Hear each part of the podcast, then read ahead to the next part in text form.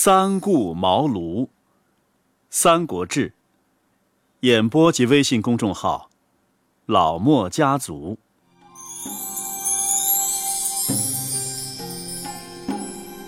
东汉末年呐，刘备胸怀大志，他非常需要一个善于出谋划策的人来帮助自己创国立业。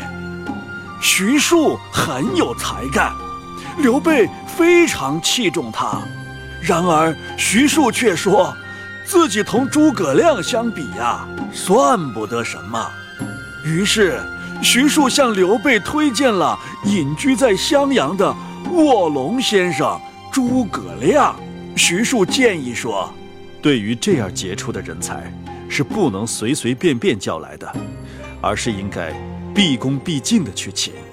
这时的刘备已经有很高的声望了，但是他觉得徐庶说的有理，便郑重其事的备好礼物，选了个好日子，请诸葛亮出山。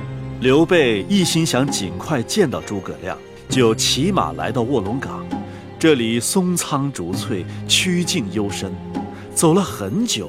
才见松柏掩映下有几间草屋，刘备下马询问诸葛亮的书童，不料书童回答：“啊，先生不在家。”过了些日子，刘备再去，这时的卧龙岗已经飘起了鹅毛大雪，他在寒风中等了多时，却仍然没能见到诸葛亮。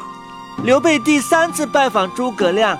已是第二年的春天了，他三次拜访诸葛亮所表现出的诚意，深深感动了这位卧龙先生。